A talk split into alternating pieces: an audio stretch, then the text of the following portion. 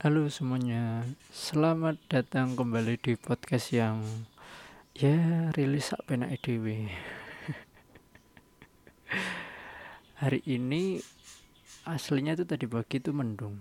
Dan entah kenapa setelah zuhur ini tadi cerah panas. Kemarin-kemarin waktu weekday itu kebalik jadi kayak pagi panas nanti habis zuhur gelap terus hujan hujan deras gitu ya alhamdulillah sih either way mau hujan atau panas yang penting nggak sampai bikin disaster bencana sih nggak apa-apa ya. Ya kita nikmati aja. Namanya juga sudah musimnya kan kayak gitu. Oke. Okay. nah uh, kali ini saya pengen bahas something sih. Uh, kita pernah nggak sih? Uh, kenapa pembukanya selalu kita pernah nggak sih atau pernah ngerasa nggak sih kayak gitu? Gimana ya? Ya udahlah ya sementara kita pakai itu. Oke. Okay. uh, saya tuh ngelihat ya banyak teman-teman saya ataupun orang-orang di Twitter ya terutama gitu merasa uh, hidupnya sulit ini sulit itu uh, merasa ya apa ya banyak hal di dalam hidupnya yang terasa sulit gitu. Nah kalau saya lihat ya, uh, kayaknya tuh mungkin mungkin kita merasa sulit tuh karena memang kita belum tahu aja kayak dulu kita nggak tahu matematika misalnya konsep ini apa konsep tentang aljabar kenapa pakai x y z kenapa x y z kenapa kalau dikali jadi begini kayak gitu. Kita kan cuma dikasih teori blung blung blung blung blung blung blung kita nggak paham apa maksudnya. It makes the mathematics really fucking hard. Bikin matematika itu benar-benar sulit semakin sulit udahlah nggak mudeng. Sulit pula gitu kan. Atau apa ya?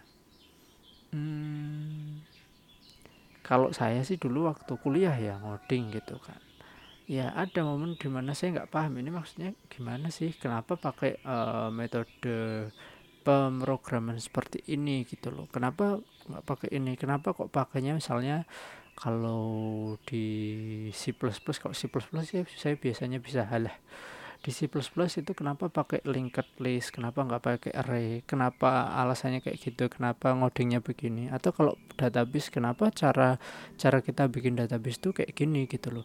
Padahal kan ada cara yang lain gitu. Kenapa sih kayak gini? Atau logik-logik lain dalam ngoding lah. Dan saya itu nggak paham sampai saya kerja.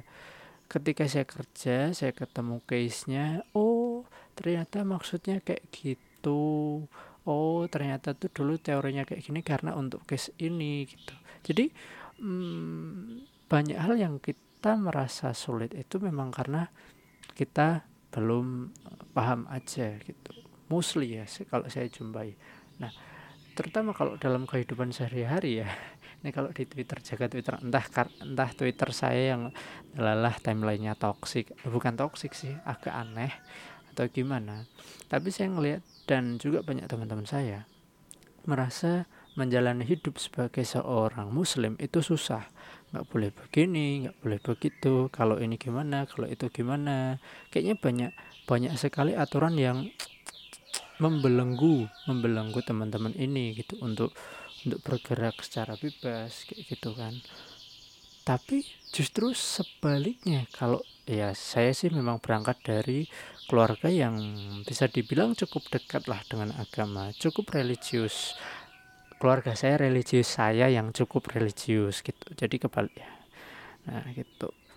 Bukan bukan keluarganya cukup religius. Keluarga saya religius. Bapak saya juga uh, guru gitu kan di tempat masjid kami gitu. Meskipun sekarang banyak guru-guru yang lebih muda jadi jam terbangnya mulai dikurangi.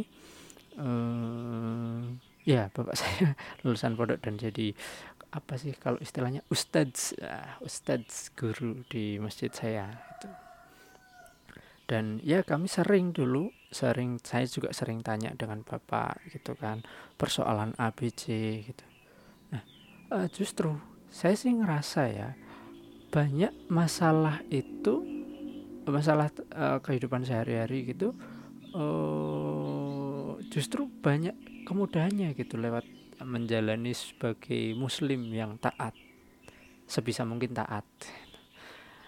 Gitu. Kayak misalnya orang bingung nih kalau lagi biasanya itu uh, yang dibingungkan juga hal-hal yang terlihat sepele. Saya nggak bilang itu sepele ya terlihat sepele gitu itu terlihat sepele karena mungkin kalau dari saya sudah dikasih sejak kecil. Mungkin teman-teman nggak nggak nggak kayak gitu gitu kan. Jadi itu masih jadi pertanyaan yang cukup panjang gitu. nah misalnya uh, biasanya itu hal-hal yang terlihat kecil tuh kayak najis. Gimana kalau misalnya kita najis terus uh, ketemu waktu sholat gitu ya gimana? Uh, apa nggak sholat aja atau gimana nah saya juga pernah ketemu case ini dan jawabannya ya ya sholat aja gitu ya sholat dulu aja gitu. Loh tapi kan najis iya. Sholat dulu aja nanti kalau sudah bisa sesuci baru diganti sholatnya. Jadi kayak kita menjalankan kewajiban kita sebagai muslim tetap jalan gitu. Nggak ada masalah. Atau kalau sedang bepergian ya kan juga banyak kemudahan. Oh bisa sholatnya bisa dijamak dan dikosor gitu. Puasa puasa pun juga macam-macam puasa wajib kalau kita nggak kuat misal karena sakit juga bisa dibatalkan. Terus diganti di hari yang lain. Kalau misalnya sudah uh, sepuh itu sudah tua atau punya penyakit yang memang nggak memungkinkan untuk berpuasa dan nggak memungkinkan untuk mengganti puasa kan juga bisa kayak vidya gitu. Banyak sekali pengamalan-pengamalan di Islam itu uh, sejauh ini tuh saya merasa mudah gitu menjalaninya itu sebenarnya nggak sulit. Kalau gini gimana? Oh ada cara yang lain gitu. Jadi kayak banyak opsi. Memang Islam itu kayak punya banyak aturan gitu kan. Kayak oh tidak boleh uh, pacaran misalnya. Nggak boleh bersentuhan lawan jenis gitu kan. Yang bukan mahramnya. Uh, kenapa sih begitu? Juga ada alasannya. Atau kayak aturan-aturan dalam Islam kenapa sih di Islam nggak boleh uh, kita laki-laki berpakaian seperti perempuan? Selain mungkin kalau kita ngelihatnya kalau kita lihat secara hadis ya gitu hadisnya. Ya memang kayak begitu gitu. Nggak bisa diganggu gugat atau gimana.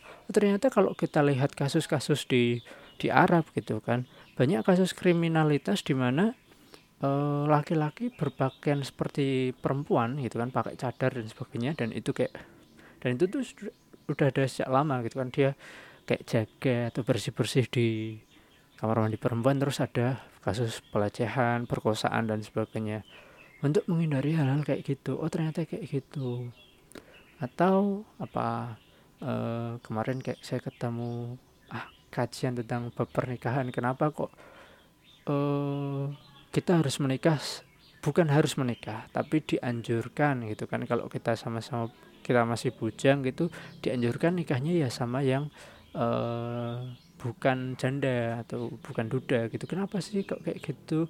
Oh ternyata alasannya supaya ngobrolnya nyambung karena ada hadisnya itu kayak ya kalau kalau misalnya seumuran itu kamu bisa ajak dia main gitu. Jadi biar uh, suasana pernikahan juga menyenangkan itu cara mendidik anak cara mendidik anak juga kayak dari awal sampai akhir itu udah udah ada tata caranya gitu sebenarnya dalam Islam. Kalau kita lihat lagi misalnya tentang uh, ada satu yang biasanya sih ini dulu sering ya pakai uh, untuk memerintah anak-anaknya oleh bapak. Di mana kalau kita udah mulai umur tujuh tahun uh, anak itu disuruh sholat, disuruh diajak sholat gitu kan. Kalau nggak mau ya pokoknya diajak dulu Nah, kalau misalnya dia sudah balik atau kira-kira mungkin kayak 10 tahun gitu ya. Kalau dia nggak mau sholat itu dipukul. Nah, biasanya orang-orang ini yang merasa, uh, Islam ini mendukung kekerasan.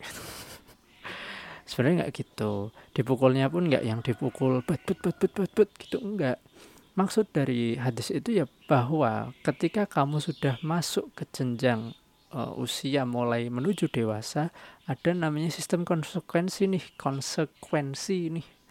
Ya kalau kamu tidak menjalankan suatu kewajiban kamu akan dapat aduh some kind of punishment gitu. Sorry mic-nya natap. Some kind of punishment gitu kan. Nah itu yang coba diajarkan Islam. Ketika lebih besar lagi kenapa begini kenapa begitu? Biasanya tuh yang bikin Islam terlihat nggak menyenangkan terlihat susah terlihat kayak terlalu menekan itu bisa jadi karena kita memang belum kenal dengan Islam itu sendiri. Ya saya nggak bisa ngeklaim ya saya itu kenal dengan Islam. Tapi memang ya sudah dikenalkan sejak kecil lah ya. Jadi kurang lebih tahu lah banyak hal-hal ilmu yang uh, ilmu dasar yang sudah diajarkan. Dan saya melihat banyak sekali kok kemudahan dalam menjalankan kewajiban-kewajiban sebagai seorang muslim. It applies to many things gitu juga. Misalnya teman-teman juga menjalani sebagai ajaran agama yang lain atau menjalankan uh, tugas di kehidupan sehari-hari sebagai apa gitu. Mungkin bisa jadi kita merasa sulit susah karena ya kita belum kenal gitu sama seluk beluknya sama juga kayak main game kan kalau kita belum kenal hero nya kalau saya kan mainnya Mobile Legends ya kalau kita belum kenal hero nya ini skill apaan? Ini buat apa? Ini saya ngapain? Gitu. Begitu udah dapet oh bet bet bet bet yes. kill kill kill kill kill shutdown. Gitu. Nah conclusionnya apa? Nggak ada conclusionnya. Mungkin ya ya mungkin mulai lebih mengenal aja gitu. Kalau hidup ini terasa susah bisa jadi kita memang belum mengenal tentang diri kita. Kalau misalnya emotion management kita susah uh, saya juga mengalami kayak gitu kan dulu terutama di early of uh, teenager di masa-masa awal remaja gitu saya gampang marah gitu emosinya meluap-luap like a time bomb gitu kan. Ya memang karena belum mengenal diri sendiri belum menerima kekurangan diri sendiri uh, belum bisa menghadapi ketakutan diri sendiri. Kita kayak berlindung di balik apa di berlindung di balik pembenaran ini dan itu. Nah kalau misalnya teman-teman mengalami kayak gitu juga ya it's time to get to know to yourself gitu. Anyway kayak gitu aja sih uh, sharing. Saya sebenarnya saya nggak terlalu pengen bahas tentang agama gitu kan. Tapi kayak saya melihat banyak teman-teman saya merasa uh, terlihat ya. Saya nggak tahu ya apakah mereka benar-benar merasa kayak gitu. Tapi terlihat susah gitu menjalankan agama gitu kan. Terasa kelihatan kayak berat gitu. Padahal ya sebenarnya ya memang kalau bilang berat ya agak berat. Karena kan kayak gitu lagi gitu lagi. Sholat lima kali perasaan tadi udah azan kok azan lagi? Gimana sih? Kayak gitu kan. Atau kalau yang punya rutinitas mengaji kayaknya kemarin udah ngaji sekarang kok ngaji lagi ya? Maksudnya gimana nih? Nah, itu. Banyak kok hal-hal yang mudah ketika kita udah kenal. Jadi kalau kita mencari kemudahan coba dikenali lagi uh, coba get, get to know lebih dalam dan insya Allah I hope saya harap uh, semua jadi lebih mudah untuk kita semua. Gitu. Selamat menjalankan akhir tahun dengan menyenangkan. Semoga uh, tahun ini menjadi pembelajaran yang baik untuk kita untuk bekal di tahun depan. Um, ya itu. Meskipun ini belum akhir tahun banget ya nanti semoga sih akhir tahun saya bisa podcastan sama Alka. Ini Alka tuh masih sibuk gitu loh. Jadi ya se solo dulu aja lah nggak apa-apa. Gitu. Anyway that's it teman-teman. Uh, have a great day dan sampai jumpa di episode selanjutnya. Bye bye